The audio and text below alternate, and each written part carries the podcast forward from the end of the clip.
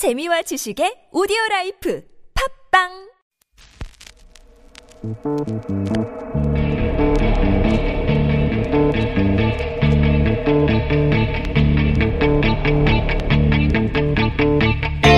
안녕하십니까. 이번 주 뉴스공장 주말특근 진행을 맡은 양지열입니다. 우리는 왜 매일 뉴스를 챙겨볼까요?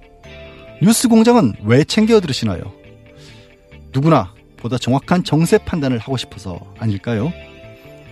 1592년 도요토미 히데요시의 일본은 임진왜란을 일으켰습니다. 그의 정세 판단은 이랬습니다. 일본 천하를 통일하는 데 썼던 수많은 칼들을 대륙으로 보낸다면 명나라 일부 그리고 조선은 확실히 정복할 수 있을 거라는 것이었습니다.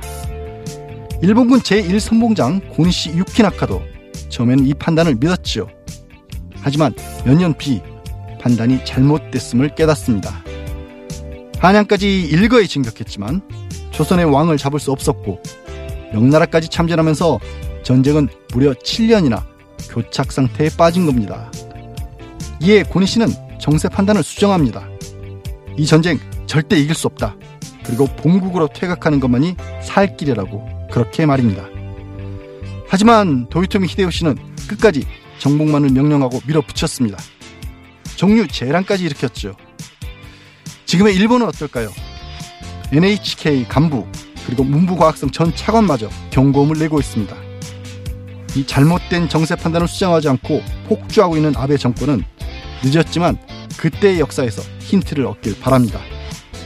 당시 임진왜란이 끝나고요. 조선은 살아남았지만 도요토미 정권은 소멸했습니다. 주말 뉴스공장 시작하겠습니다.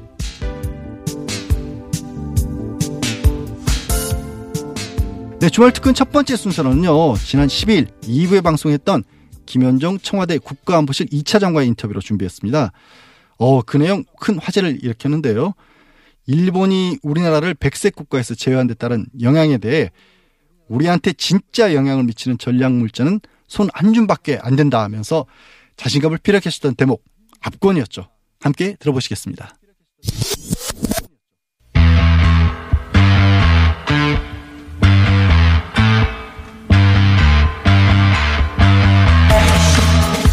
일본 수출 규제가 시작된 지 오늘로 한 달 열흘입니다. 문재인 정부는 이 일본의 수출 규제에 어떻게 대처하고자 하는가 이 문제 오늘 청와대 안보실 2차장 김현종 차장 모시고 이야기 나눠보겠습니다. 안녕하십니까. 네, 안녕하십니까. 또 이렇게 다시 불러주셔서 감사합니다. 지난번 작년 10월입니다. 통상고문장으로 나오신 다음에 이제 곧, 곧 다시 나오겠다. 어, 하셨는데 청와대로 강제 징집을 당하셔가지고, 예. 두 번째 인터뷰가 거의 10개월 걸렸습니다. 네. 이러시면 곤란합니다. 죄송합니다.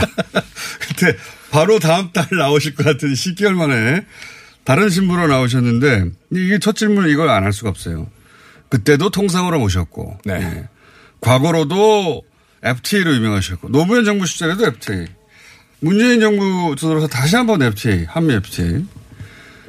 김현종 이꼴 통상인데 갑자기 왜 청와대 안보실로 이렇게 징발을 당하신 겁니까?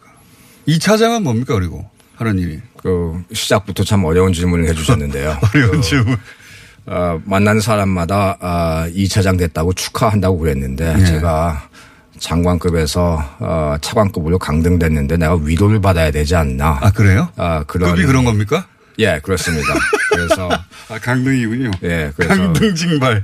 축하보다도 아마 그리고 이제 전생에서 제가 죄를 많이 지어서 그렇겠구나 이제 그런 생각을 하고 있습니다. 예. 죄를 많이 지어서. 그래서 통상고속본부장도 두 번 하고 한미 FTA도 두 번 협상하고 왜 이 안보실로 가신 거냐고. 안보실 같은 경우는 이제 이 차장이 뭐 하는 데냐 네. 보면 이제 북핵 문제 또는 그 한일 갈등 한일 갈등도 거기 들어가는 거예요? 네 한미 동맹과 관련해 가지고 이제 여러 가지 이슈들을 포함해서 한일 갈등이 나올지 몰랐잖아요. 그때는 가실 때는. 아, 예상은 못 했었죠. 그러니까요. 아, 예상은 아, 아, 물론 이제 그 어느 정도 그, 옛, 그, 그 전부터 그런 움직임이 있다는 것은 이제 좀 알고 있었었는데. 예. 어, 이 이제 제가 거기 가 가지고 이것을 이 문제를 제가 직접 될 관할할 줄은 제가 이제 생각을 못 했었고요. 잘 아시겠지만 한반도란 데가 이게 지정학적으로 예. 역동적인 것이기 때문에 어, 예나 지금이나 그 역동적인 그 지정학 그 요소는 변함이 없기 때문에 이런 여러 가지 그 외교산 외교 상황들이 많습니다. 그래서 네. 그제 2차 장실이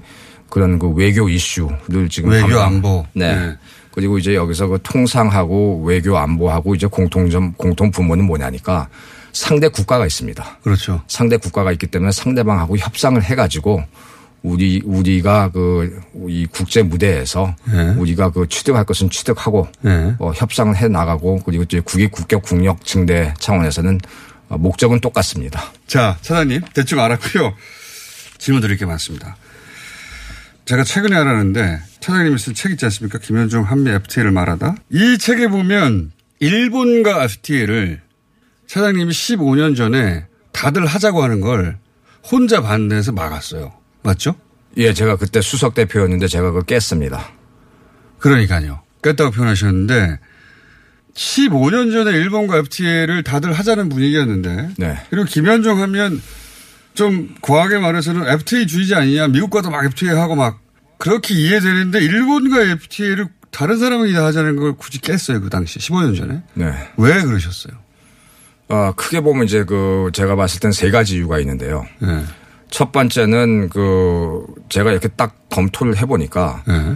부품 소재 분야에서 우리가 부품 소재. 예, 그 우- 부품 소재 그리고 그 핵심 장비 분야에서 일본에 비교했을 때 우리가 너무 약하더라고요. 그때 당시 너무 격차가 컸다. 격차가 많이 그 기술적인 면에서 격차가 너무 많이 컸었습니다. 지금도 부품 소재 가지고 지금 그렇습니다. 수출 유지하는 거 아닙니까? 네, 그죠? 지금 부품 소재 가지고 지금 일본이 그 경제 보복을 하고 있는 겁니다. 그게 근데 그런 격차가 있으면 무슨 문제가 생기는 거죠? 아, 예를 들자면 그 당시에 핸드폰을 하나 만들 때, 예. 어, 약 50, 그 부품, 일, 부품 중에 약 50%가 넘게 예. 일본산 그 부품이 들어갔었던 겁니다. 아, 일본, 지금 일본은 우리 경제를 소재로 흔들려고 하는 것처럼 얼마든지 흔들 수 있다. 그렇죠. 그래서 이런 문제가 있길래 이것은 너무 격차가 심하고 네. 그리고 이것을 극복하기 위해서 김대중 대통령께서 네. 그 부품 소재 특별법을 만들어 가지고 어. 투자를 많이 했습니다. 네. 아, 물론 우리가 많이 그래도 그, 그 상황이 향상됐지만 경쟁력도 많이 강화됐지만 아직도 갈 길이 좀 멉니다. 15년 전에 격차가 더 컸겠죠. 15년 전에는 두말 할 것도 없었었고요. 네. 그래서 이런 이런 상황에서 한일 FTA를 타결했을 경우 이건 완전히 제2의 한일 강제 병합이 될 것 같다라고 이제 노무현 대통령께 그런 표현을 쓰셨어요? 한일 병합 제2의 예, 제2의 한일 한일 그 강제 병합이 될 거다라고 이제 노무현 대통령께 보고를 드리고 이것은 아 우리한테 안 하는 게 아, 국익에 유리하다라고 말씀을 드렸습니다. 선변지명이에요. 이게 책에 써 있어요. 이야. 부품 소재. 두 번째 이유는 네, 뭡니까? 두 번째 이유는 FTA를 하면은 그 관세를 제거하는데 네. 관세를 제거하면 뭐 합니까? 비관세 무역 장벽이 남아 있는데 그래서 그게 그 비관세? 무역 장벽이라는 것은 구체적으로 말씀을 드리, 뭐 예를 들자면은 그 화로차라는 게 있지 않습니까? 네. 화로차, 화로차. 네, 예. 화로차 같은 경우는 일본 화로차가 예. 우리나라에 들어오는 어, 저희도 데는 한번 다뤘습니다. 예. 예, 우리나라에 들어오는 거는 굉장히 쉽습니다. 아주 쉬운데. 근데 우리가 우리 화로차가 일본에 가려면은 10개 이상의 까다로, 까다로운 그, 그 통관 절차가 있고 네. 서류도 수십 장을 제출해야 돼요. 그래서 비관세 무역 장벽이 많고 그래서 지금 작년 같은 경우도 2018년 같은 경우도 보면 현대 기아차가 예. 우리가 그 일본에 수출한 차가 97대밖에 안 됩니다. 1년 동안 100대가 안 돼요? 100대가 안 됩니다. 그리고 삼성 그 핸드폰, 스마트폰 같은 경우도 어, 우리가 그 6인데 2억 8천만 불을 수출을 했어요. 예. 근데 반면에 중국 같은 경우는 어, 40억, 미국은 50억 어. 어, 이렇게 수출이 됐거든요. 그래서 보면은 그 비관세 무역 장벽이 상당히 많기 때문에 일본 특유의 어떤 문화적 특수성을 내세워서 네, 분명 법으로 써 있지는 않은데 그렇죠. 예. 어디에 써 있지는 않은데 장벽이 굉장히 높다. 음. 그렇죠. 그 그래서 예를 들자면 롯데 건설이나 아니면 그 삼성 물산도 나가 있는데 네. 그 건설 건설업 쪽으로 나가 있는데 어 지금까지 그 수주한 정부가 발주한 그 프로젝트 중에서 수주한 건설 프로젝트가 어뭐 한국 학교 짓는 거 빼놓고는 없어요? 지금 그 없- 거의 없습니다. 그래서 그만큼 등록 그 지방 정부에 가서 등록 하기도 까다롭고 어. 그것을 해봐야 써주지도 않고. 예, 그, 그래서 그, 그 비관세 무역 장벽이라는 게 굉장히 그, 좀 셉니다. 관세 협정하면 뭐하냐. 일본 특유의 네. 그런 장벽으로 다 막을 텐데. 네. 그리고 세 번째 이유가 있는데요. 번째 이유가 또세 번째. 이유가 있는데 노무현 대통령 때도 이제 그 아베 신조가 예. 총리가 됐었습니다. 예, 예. 근데 그 아베 신조, 그 아버, 그 붙인 이름이 아베 신따로 아니겠습니까? 예. 근데 그 신자, 그 한자로 보면은 그 신사쿠 다카스키 28세 된 그 청년 사무라이, 에도 막부를 무너뜨린 사무라이거든요. 예, 예, 그 예. 신자하고 똑같습니다. 그 집안이죠. 예. 예. 그래서 그 신사쿠 다카스키의 스승이 누구냐니까 요시다 쇼인입니다. 그 유명한, 요시다 예. 쇼인의 수제자들이 누구냐니까 아, 야마가타 아리모토, 이토 히로부미. 제가 요즘 한참 하고 있는데요, 그거. 그, 그래서 그, 그 사람들이 주장한 게 정한론이거든요. 예. 그래서 정한론 DNA를 흐르는 사람들과 과연 지금 이 시점에서 특히 부품 소재 같은 경우 우리가 굉장히 절대적으로 불리한데 이런 것을 해서 꼭 제2의 그 한일 그 강제 병합을 만들 필요가 있는가 이런 생각을 해가지고 어, 그때 야, 지금 나오는 얘기인데요, 다. 한일 FTA를 제가 그 깼습니다. 이야, 박수. 이거 다 지금 나오는 얘기들인데요, 지금. 이게 15년 후에 지금 우려하셨던 바가 15년 후에 갑작스러운 수출 규제로 나온 거예요, 이게. 그 우리가 그, 그 이후로 예. 어, 부품 소재 분야에서는 지난 10년 동안 예. 약16% 우리가 그 기술력이 향상됐습니다. 16%요? 예. 김 차장님을 통상의 현자라고 제가 불러드리겠습니다. 이야, 잘하셨고요. 통상의 현자 붙여드립니다. 15년 전에는 그런 격차 때문에 FTA 안 된다고까지 했었는데 그런데 이번에는 문재인 대통령이 이길 수 있다고 하셨잖아요. 네. 그럼 그런 격차가 다 해소된 것도 아닌데 왜 이번에는 그렇게 나오신 겁니까? 우선 우리가 이거 검토를 해보니까 네. 어, 지금 전략 물자가 일본에서는 1194개가 됩니다. 1194. 예, 1194개에서 우리가 이것을 어, 자세히 살펴보니까 네. 어, 우리한테 진짜 어, 네. 영향을 미치는 게 몇 개인가 그 검토를 해봤더니 어, 한 줌, 손 한 줌 됩니다. 적더라. 예, 생각보다 많지, 그렇게 많지는 않습니다. 아. 두 번째 이유는 우리가 아직도 전방 기업들이 있습니다. 그러니까 아직도 반도체, 디스플레이, 자동차, 조선 예. 이런 그 우리 그 기업, 아, 그 산업이 있는데 이런 산업이 건재하기 때문에 어, 이 부품 소재 예. 중소기업들도 같이 살 수 있는 것입니다. 예. 그래서 우리가 이 상생 관계를 아직도 갖고 있기 때문에 그러니까 이런 그 종수 보면은 TV나 반도체나 핸드폰 같은 경우는 사실은 모방한 상품들이거든요. 예. 모방을 했다는 뜻은 뭘 의미하냐니까 우리가 언제든지 뺏길 수가 있다는 겁니다. 그렇죠. 예, 우리보다 더 우리를 또 모방할 그렇죠. 수 있으니까. 그러니까요. 그래서 그래서 우리가 그 가마우치 예. 이 경제 체제를 체계를 만들어야 되는 겁니다. 즉 다른 국가에서 어 LCD나 아니면은 그 TV나 반, 반도체나 핸드폰을 만들어도 우리의 그 부, 우리의 부품 소재 예. 핵심 장비를 어, 만들어서 수출 수출이 가능해야 됩니다. 예, 예. 그래서 그 우리가 지금 그 일본에 대해서 가마우치 덫에 걸려 있지 않습니까? 예. 우리가 수출을 많이 할수록 일본 부품 소재를 갖다 많이 많이 쓰기 때문에 수입하는 80년대 이래로. 예, 그래서 작년 같은 경우도 일본에 대해서 무역 적자가 약 아, 280억 불이었는데 그 중에서도 70%가 부품 소재 분야입니다. 예. 그러니까 우리가 우리 부품 소재의 경쟁력을 길러야 된다. 예, 또 그렇습니다. 어차피 이 상황에서 왜냐하니까 기업 그러니까 그 기업과 기술이 국가 발전의 기본 원리거든요. 네.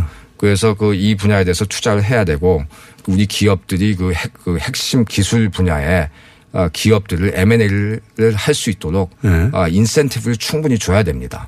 그리고 이제 그 R&D 분야에서도 요번에 우리 정부 차원에서 이걸 좀 획기적으로 좀 그 방법을 바꿔야 되는데 우리가 매년 20조를 지금 R&D 비용으로 예산해서 쓰거든요. 예.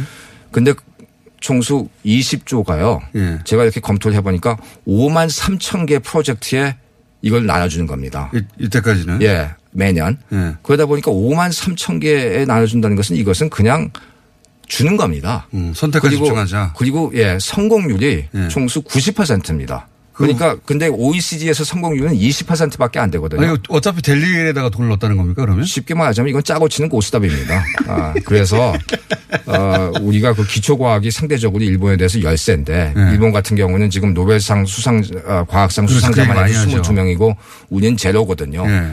그래서 이것을 그 획기적인 엄청난 인센티브를 제공해야 될 것 같고 우리도 5G 인공지능 어, 자율주행 자동차 음. 이런 그 4차 산업 분야의 그 기술에 있는 기술자들을 우리가 이런 식으로 알겠습니다. 어, 좀 많이 모셔와야 됩니다. 자, 그러니까 그 격차 따져보고 하니까 어 아주 큰 격차가 있는 것은 한 줌도 안 되고 그이 기회, 이 위기를 기회로 삼을 수 있을 것 같다. 우리 역량으로는 충분히 네. 그런 판단에 있어서 아 이번엔 되겠다. 네.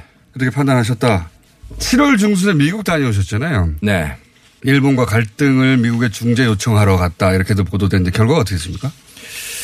언론 기사에 보면은 그 중재를 요청했느냐 안 했느냐 이제 이런 말을 그렇죠. 에, 미국의 반응은 뭐냐, 뭐. 제가 가서 중재 요청을 안 했습니다. 중재를 제가 미국 가서 요청을 하면은 청구서가 날라올 게 뻔한데 제가 왜 중재를 요청을 합니까? 도와달라고 요청하는 순간 제가 글로벌 호구가 되는데 어, 그것을 요청한 게 아니고 그리고 또 제가 그 청와대 씨, 청와대 이 차장님이 이런 단어 쓰셔도 됩니까? 글로벌 호구? 뭐 만약에 적절하지 않으면 취소하겠습니다만은 어, 글로벌 호구.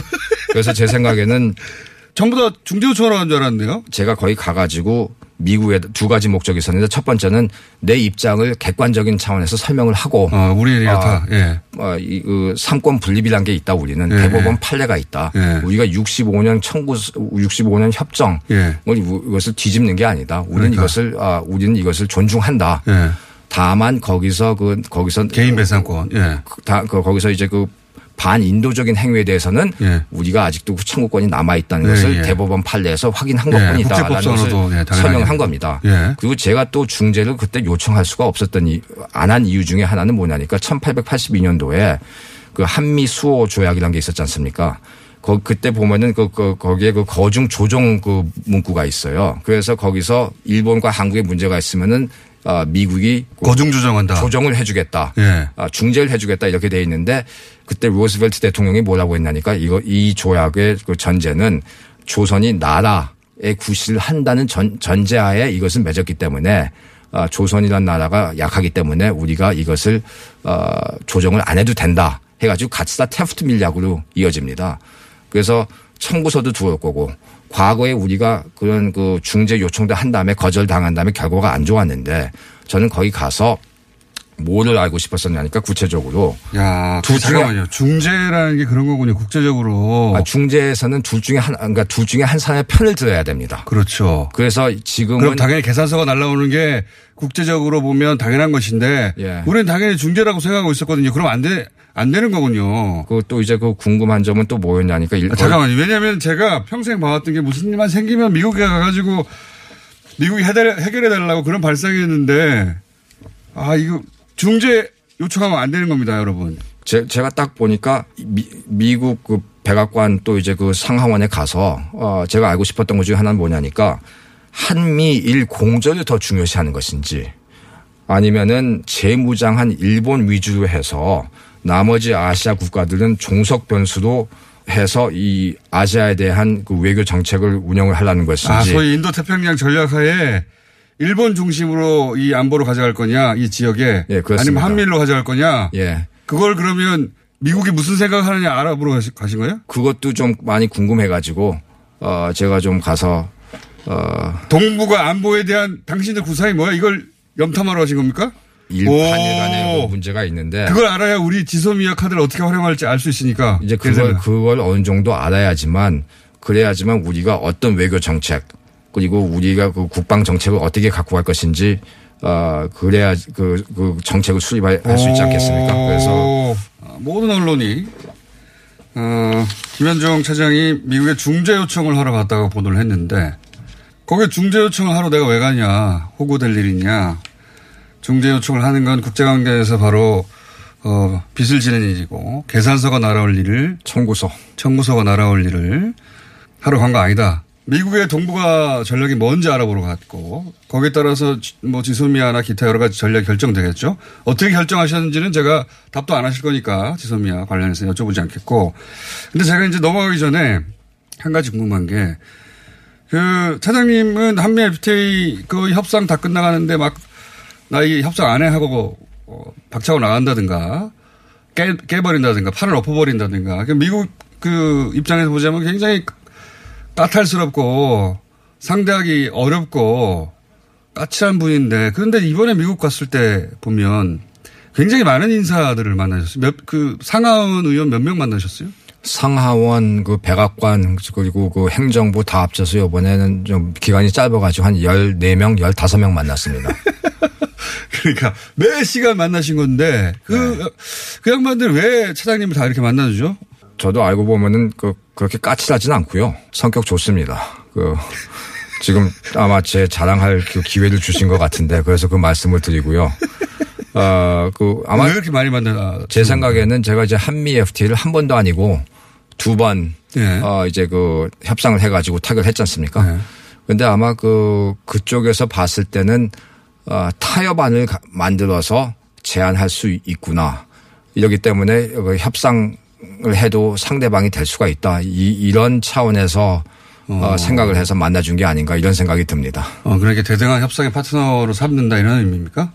뭐 꼭 그렇게 표현을 하자면은 뭐 제가 그, 뭐 그, 그 해석을 수용하겠습니다. 해설 수용하겠습니다. 고맙습니다. 수용해 주셔서. 이야. 아니, 왜냐면 미국, 그러니까 우리 인식이 이런 게 있거든요. 아니, 이렇게 힘센 나라한테는 약간 굽히고 들어가야지. 너무 대, 대등하게 까칠하게 굴면 저 사람들 싫어해. 근데 이렇게 전혀 그게 아니네요.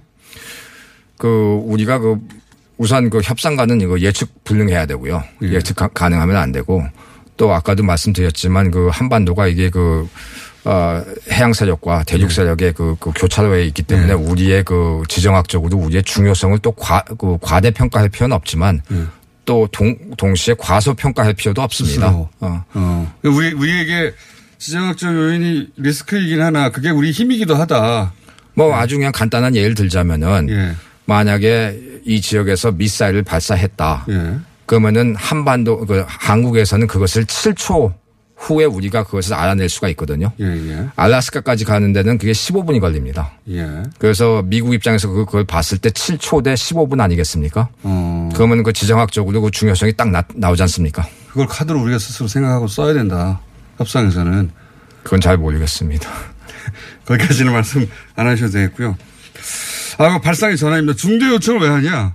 왜냐하면 언론들이 그래서 아 미국이 중대 요청 했는데 미지근하다 뭐 이런 식으로 보도했는데 아예 중대 요청을 한 적이 없군요 우리가.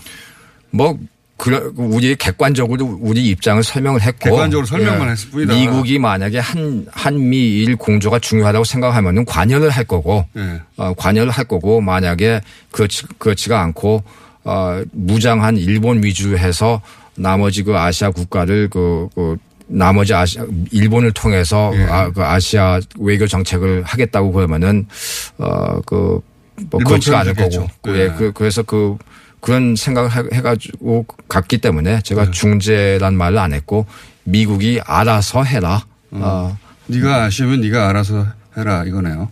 뭐 조금 뭐 그런 뭐 표현이 좀 제가 그렇지만 과격하게 표현을 했지만 네, 태도는 네. 그거잖아요. 예, 예. 네. 어, 전혀 다른 발상입니다. 네. 입으로 박수 한번 쳐드리고요.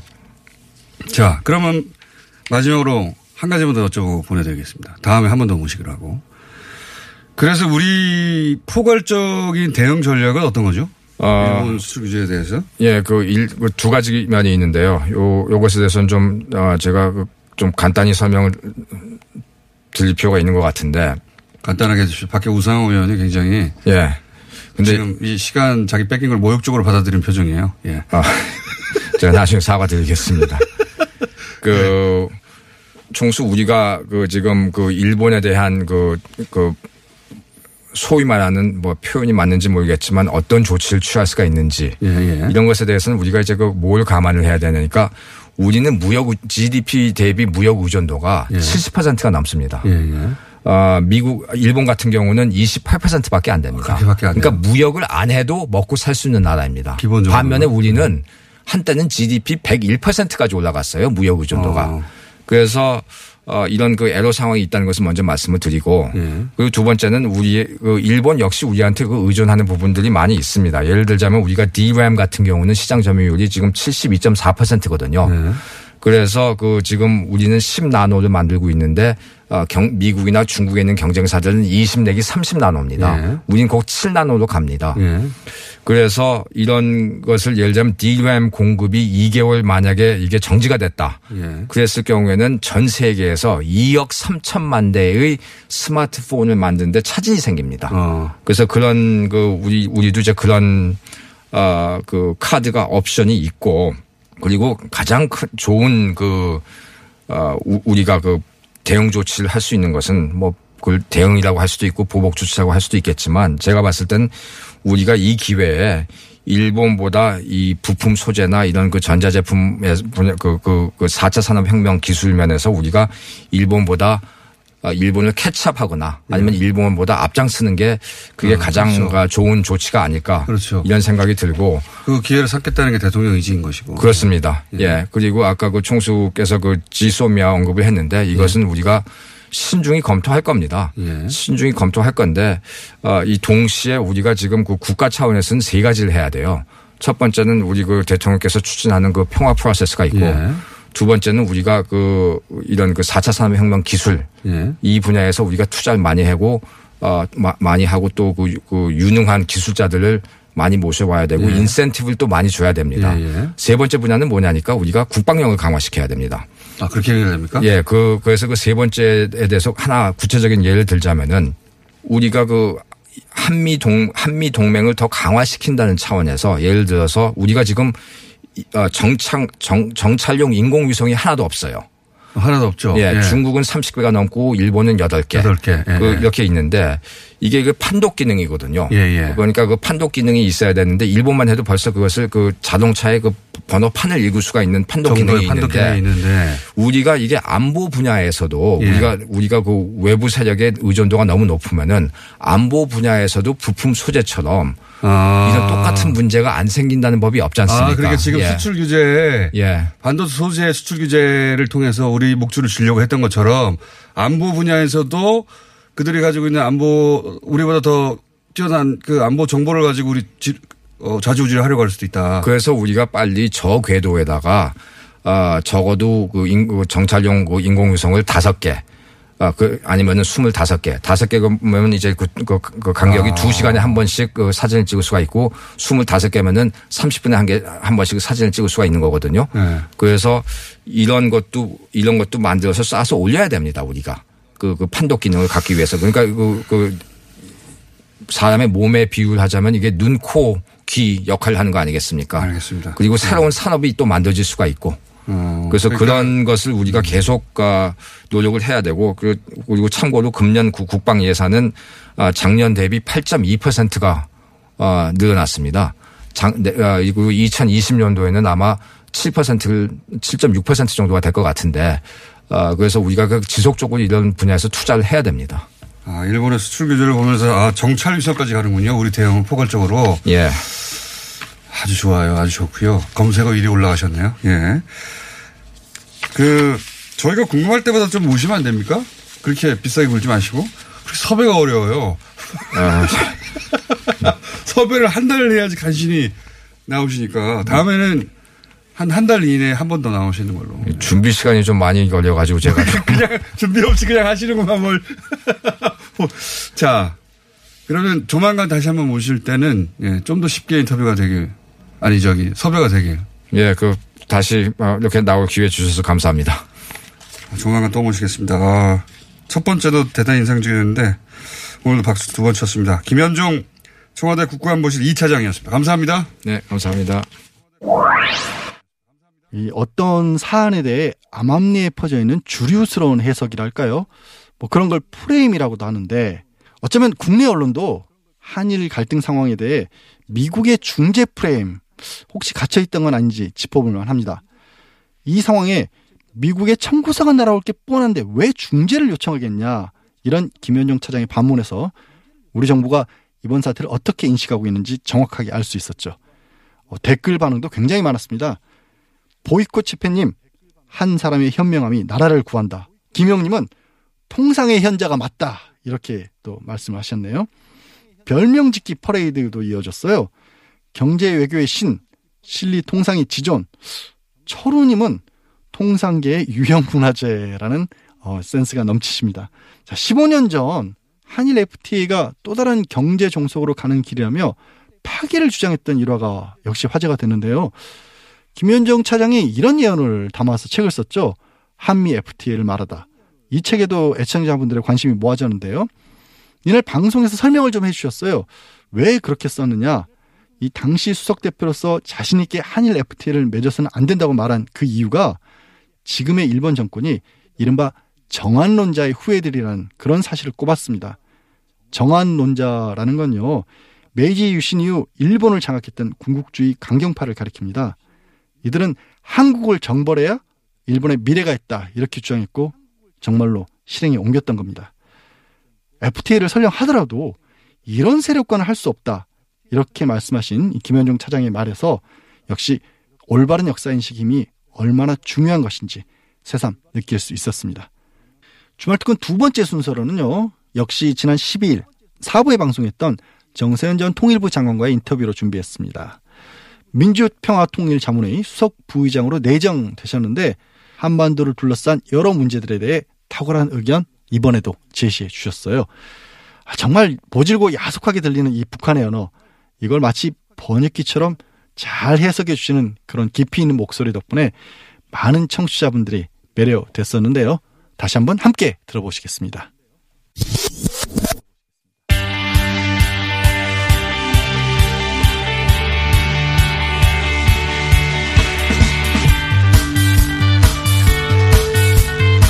자, 한반도의 현인 정세현 전 장관님이라고 쭉 불러왔는데 이제 아닙니다. 현직입니다. 민주평화통일자문회 수석 부의장. 여기 의장이 대통령입니다. 예. 부의장. 장관인 거죠. 장관급. 어, 이제 공직으로 가셔서 더 이상 잘 나오실 수도 없을 것 같은데 그래서 그런지 짧은데 전화로 해도 된다는데 굳이 나오셨어요? 부의장님 반갑습니다. 안녕하십니까. 아니, 아직, 은 아니에요. 아직 아닙니까? 9월 1일부터 임기가 아, 그, 시작. 남았네요, 그럼 아직. 어, 9월 1일부터 임기가 시작되기 때문에 네. 아직은 아니고. 부의장 예정자. 어, 아직은 전 장관 아, 그러면. 평론가 입장에서 평론가 입장에서. 음, 아니, 근데 이게 어떤 자리입니까? 그게 머리보다는 몸이 바쁜 자리죠. 아니 머리보다 몸이 바쁜 자리야. 그 27, 이, 271개 지역 협의회가 있는데 네. 해외에 43개, 국내에 아 273개 그러니까 해외와 국내를 합쳐가지고 그렇게 지역 협의회가 이뭐 시군 단위 얘기입니다. 있기 때문에 그를 전체를 갈 수는 없지만은 일단 평통 수석 부의장이 대통령 의장인 대통령을 대, 대, 대리해서 그 관리를 해야 되기 때문에 그럼 전 세계 더 많이 가시겠네, 이제. 글쎄 뭐 그 저는 외국으로 먼저 가는 것보다는 국내의 그 대북 문제를 둘러싼 일종의 의견 차이, 남남 갈등 이거를 조율한다고 그럴까 조정해서 같은 목소리로 정부를 지원할 수 있도록 그 하는 것이 더 시급한 문제라고 생각합니다. 아, 이제 은퇴해가지고 평론가만 하신 줄 알았더니 다시 이렇게 공직을. 이 이럴 줄은 모르셨죠.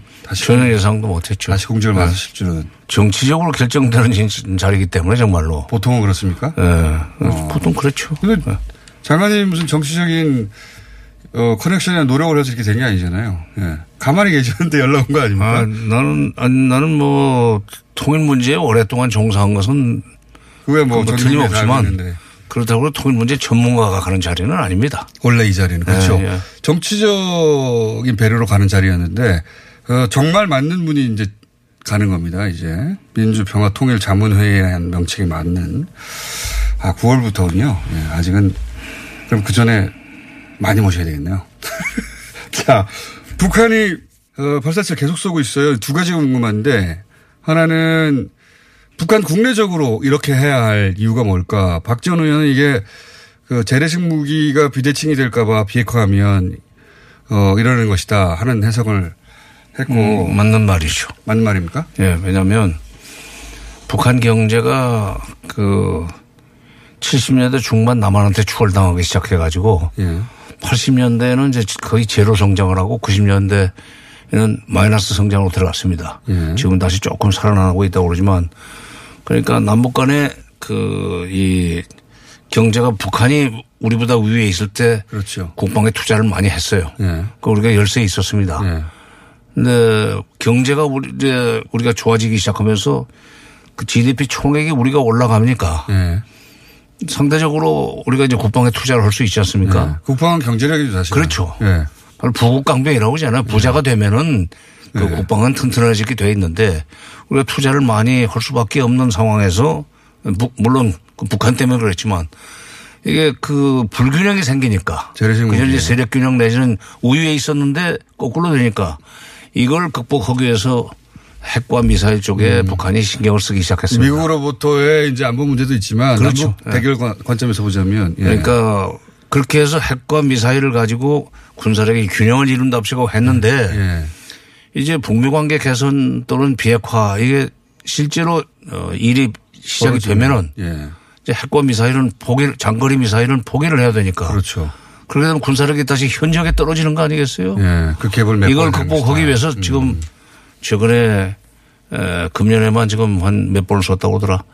어, 벌써 여러분 너무 자주 쓰다 보니까 이제 횟수가 좀 늘는데 예, 뉴스도 잘안 6월 이후에 일곱. 번인가 쐈어요. 예. 그러니까 단거리 미사일, 탄도 미사일이죠. 단거리 미사일 방사포, 그다음에 지대지. 이게 대남 군사 열세가 아, 머지 않았기 때문에 그걸 음. 메꾸기 위해서 역으로 보면 정말 비핵화 하겠다는 얘기네요. 그렇죠. 바로 그겁니다. 그러니까 네. 비핵화를 하고 나면은 이제 정전협정을 평화협정으로 바꿔야 될 거 아닙니까? 예. 정전협정을 평화협정으로 바꾸려면은 도리 없이 군비 감축이라는 걸 해야 돼요. 예. 군비 감축을 앞두고 일단 무기를 빵빵하게 네. 만들어 놔야 예. 예. 동일 비율로 이제 감축을 하게 될, 예, 예. 될 테니까. 그 점도 있군요. 이게 어. 옛날에 휴전 협상이 51년부터 시작이 됐었지만은 휴전 협상이 53년 7월 27일 날 마무리되기 직전 상황이 직전에 남북 간의 전투가 더 치열했습니다. 어. 한 뼘이라도 더 올라가려고 그러고. 한 뼘이라도 더 내려오려고 그러는 그러니까 어, 지금 비핵화를 본격적으로 이제 할 수밖에 없다면 그러면 그 이후에 남북한 군사력 균형을 잡기 위해서는 지금 이 시기에 음. 훈련 핑계 대고 지금 계속 어, 소위 실전 배치할 수 있는 단거리 미사일을 그리고 명중률이 높고 좀 위협적인 그런 무기를 만들어 놔야 남북 군비 이 군사력이 균형을 잡고 그게 평화협정 협상 과정에서도 어 불리하지 않다.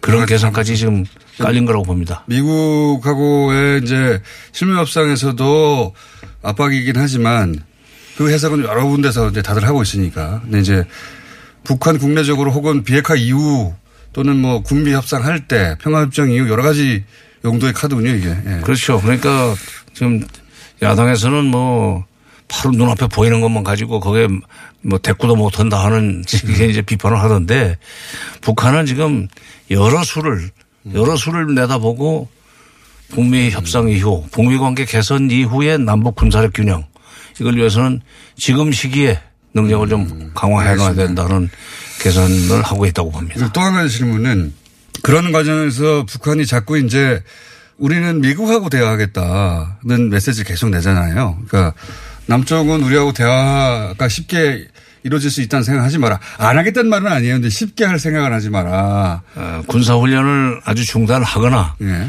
군사훈련을 할 수밖에 없는 이유를 좀 뭐 성실하게 설명을 하고 그러니까 뭐 자기들을 설득 좀 하- 해주거라. 어, 해달라는 얘기인데 예. 이게 좀 그거야 그 우리가 하면 되는 거고 하면 되는 거고. 어, 하면 되는 거죠. 하면 되는 거고. 아니 성실하게 그들 마음에 들게 꼭할 수는 없지만은 예.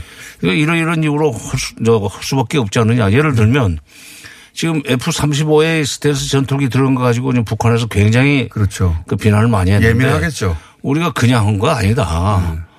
당신네가 지금 이번에 쏜 뭐 미사일 개발 같은 거 네. 이거 우리도 사실은 사전에 감지를 하고 그런 거에 대비해서 우리가 그 뭔가 좀 준비를 해야 되는 거 아니냐. 대응 체제로. 네. 대응 체제. 그다음에 핵실험과 미, 장거리 미사일 발사 같은 것은 안 하고 있는 것이 분명하지만 네. 그러나 영변의 원자료 원자로는 계속 가동 중에 있고 네. 또 강선 미 지난번에 하노이에서 미국이 제기한 음, 거지만은 강선 쪽에 우라늄 고농축 어, 프로그램도 지금 가동 중에 있는 걸 분명히 아는데 그렇다면 거기에 대해서 우리가 어, 대비하는 차원에서 스트레스 전폭기 들어오는 게 뭐가 문제냐? 그거는 이제 우리 어, 박- 그러니까 우리가 그럴 수밖에 없는 원인은 당신네가 제공을 했고 한미 연합 훈련은 이거는 한국이 전시작전 통제권을 미국으로부터 반환받기 위해서 예. 가져오기 위해서 이번에는 한국군 사성 장군이 주한미군 사령관을 부사령관으로 두고 하는 훈련입니다. 예, 예. 예, 그런 훈련이었다. 예, 그러니까 이 훈련이 오히려 우리가 자주국방을 하려고 하는 것이니 그렇죠. 예. 그걸 군사- 이해해줘야 된다. 예. 군사 문제 관련해서도 이제 당신네가 미국과 얘기할 일 부분이 있겠지만 남, 남북 간에도 군사 문제 관련해서 심도 있는 협상을 해야만 되는 그런 상황에 올 테니까 네. 그 비난만 할 건 아니다 하는 그런데 얘기. 이제 그러면 북한의 실제 속내는 뭡니까? 이런 말을 계속하는. 그러니까 우리하고 대화, 우리한테 이제 서- 성실히 설명을 아. 해주거나 대화는 쉽지 않을 이제 것이다. 언론에서도 그렇고 일부 정치권에서도 뭐 통미봉남 당했다 예, 그러는데 예, 예, 우리 현실이 우리 현실이나 이게 북핵 문제가 지금 시급하잖아요. 북핵 문제를 해결하는데 우리가 우리가 사실 주역으로 나설 수는 없습니다. 그거는 뭐 당연한 거죠. 어, 못하죠. 예. 그러니까 어 미국이 지금 본격적으로 북한과 아, 미국과 협상을 하기 위해서 통미봉남이 아니라 선미 후남, 선미훈남. 선미 미국하고 먼저 북핵 문제 협상이 끝나고 아, 나면은 선미훈남. 이 용어는 장관님이 만드신 거죠. 조금 전에 만들었어요. 선미훈남. 아, 일단 미국하고 할 테니까. 어, 예. 그러니까 아.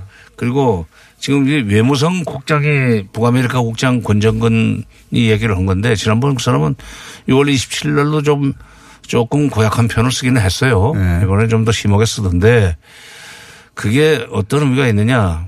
뭐 속된 말로 남한을 조금 이렇게 자극을 하면 네. 뭐 약을 올리면 어, 미국을 좀 적극적으로 설득해 가지고 어, 전략이다. 어, 미국의 미국의 대북 협상에서에서 자세 변화, 셈법 어. 다른 말로 하면 이걸 좀 고칠 수 있도록 쿠션을 친 거네요. 당구로 치면. 쓰리 쿠션입니다. 쓰리 쿠션. 미국한테는 트럼프 심기 관리하느라고 이제 어, 편지 보내가지고 좀 관리하고 한국한테는 나중에 말로 풀면 되니까 우리하고는 그렇죠. 좀 세게 얘기하고 그런 거네요. 예. 그렇죠. 쓰리 쿠션으로. 그래도 트럼프 대통령은 이제 붙들어 둬야 되겠고 그 다음에 문제는 지금 사실 트럼프 대통령이 아니라 미국의 실무 관료들이에요. 예. 실무 관료들의 저희 그 오래된 습관, 북한의 선행동을 요구하는 이거를 아, 선행동. 한- 어, 한- 어, 북한의 선행동을 요구하는 미국 실무 관료들의 태도를 좀 변화시켜 주기를 바라는 그걸 우리 정부가 하라. 나서서. 어, 그렇죠. 그래서 옆을 때리는 거다 자꾸. 예. 그왜 저 집을 나가기를 바라거나 또는 밥을 주기 싫어서 그런 게 아니라 나가버려 이놈아. 음, 저는 밥도 주지 마. 예, 그런다고 해서 나가라는 얘기? 좀 잘좀 하라는 얘기지. 알겠습니다. 아니, 장관님 아니면 이런 그- 얘기를 그거- 들 데가 없어가지고. 그거 가지고 예. 그거 가지고 정부를 비판하는 건큰 예. 판세를 읽지 않기 때문에 그렇습니다. 음, 알겠습니다. 흔히 장관님만 이런 해석을 해 주시기 때문에 자 긴급히 모셨는데 사실 시간이 짧아서 저희 전화를 하려고 했는데 아마도 이제 수석 부의장이 이제 예정돼 있기 때문에 예, 인사를 하러 오신 게 아닌가. 그 전까지 이제 더 많이 모셔야 되겠습니다. 한반도 현인 정세현 전 장관님이었습니다. 감사합니다. 예. 역시 정세현 장관님 답습니다. 이 북한도 미국과의 협상에서 탄력을 받을 목적으로 한국을 아, 좀 서운하고 모질게 이렇게 다그치고 있다라는 해석이신데 어제도 북한이 발사체를 쏘았어요. 이게 참 진짜 좀 야속하기도 한데 그래도 한국과는 나중에 풀 수가 있으니까 자극을 하고 약을 올려서 미국을 좀 설득해달라 이런 뭐 부탁의 메시지를 보낸다는 그런 해석입니다. 북한의 속내를 어쩜 이렇게 잘 짚어주시는지 아 이건 진짜 이 정세현 장관님만이 하실 수 있는 전매 특허로 보입니다. 자 청취자분들이 이렇게 해석해 주셨어요. 윤아님 북한에 대한 오해를 적재적소에서 풀어주는 정 장관님 팬클럽도 이미 시급합니다. 팬클럽 아 이- 사실 이 개인적으로 아마 장관님 굉장히 좋아하실 겁니다. 좋아하세요 이런 거. 클레어 킴님은 정 장관님 나란 일 하셔도 뉴공엔 종종 와주세요. 이거는 진짜 뉴스 공장에서 부탁드리고 싶은 그런 그런데 청취자분들이 간절히 응원을 해주시면 가능하실 수도 있습니다. 저희 힘만으로는 안 됩니다. 같은 민족이라는 게요. 역사는 물론이고 이 고유의 언어를 쓴다는 거 정말 중요한 부분입니다. 이 어떤 목적을 위해 말을 믿게 하더라도 정을 때라는 건 아닌 우리만의 묘한 그런 어법들 있지 않습니까? 우리는 알아들어야죠. 네, 북한이 고약한 말을 하더라도 이 진짜 메시지를 뽑아주시는 음, 정전 장관님의 분석이 있기에 우리가 또 쉽게 알아들 수 있죠. 앞으로도 계속 기대해야겠습니다. 역사는 오래된 것일수록 지금 현실의 이해관계를 초월하게 됩니다. 그래서 역사에 대해 냉정한 평가를 할 수도 있고 그만큼 교훈도 얻을 수 있습니다. 하지만 친일처럼 비교적 가까운 역사는 아직도 그 잔존 세력이 남아있을 수 있고 그래서 냉정하게 평가하기 어려운 측면이 있습니다. 2017년에 이어서 올 들었어도 보수 진영을 중심으로 남한도 핵으로 재무장하자는 주장에 다시 불을 붙이는 모양입니다. 북한 핵에는 남한 핵으로 대응하자는 겁니다. 어, 객관적으로 보기 위해 르몽드 같은 우리 바깥 언론의 시선을 한번 살펴볼까요? 유럽에서는 북한의 김정일 정권이 핵무장을 결심하기까지 이 미국이 사실상 원인을 제공했다라고 평가한다네요. 1950년대 이후 남한에는 핵이 배치됐다 철수되기를 반복했는데 80년대 말 북한의 재래식 무기 전략을 과대평가했던 미국이 전술핵을 다시 배치하는 바람에 지금의 북핵 개발에 불을 당겼다는 겁니다. 그래서 전 세계 사람들은 오히려 1991년 노태우 대통령의 한반도 비핵화 선언 그리고 전술핵 철수를 핵에 관한 가장 역사적인 사건으로 평가하고 있답니다. 그때 단단히 구축했던 한반도 비핵화라는 명분, 그것이 세계적으로 통용되는 군축과 평화라는 가치를 수호하기 때문이죠. 한국 보수 정권의 뿌리라는 제6공화국 당시 그 선언의 정신을 부정하려면 보다 냉정한 역사적 평가부터 먼저 해야 하지 않을까요? 뉴스공장 주말 특근 오늘 준비한 순서는 여기까지고요. 어 저는 다음 주 월요일 범린 한투국에서 다시 싸움을 벌이겠습니다. 네, 안녕.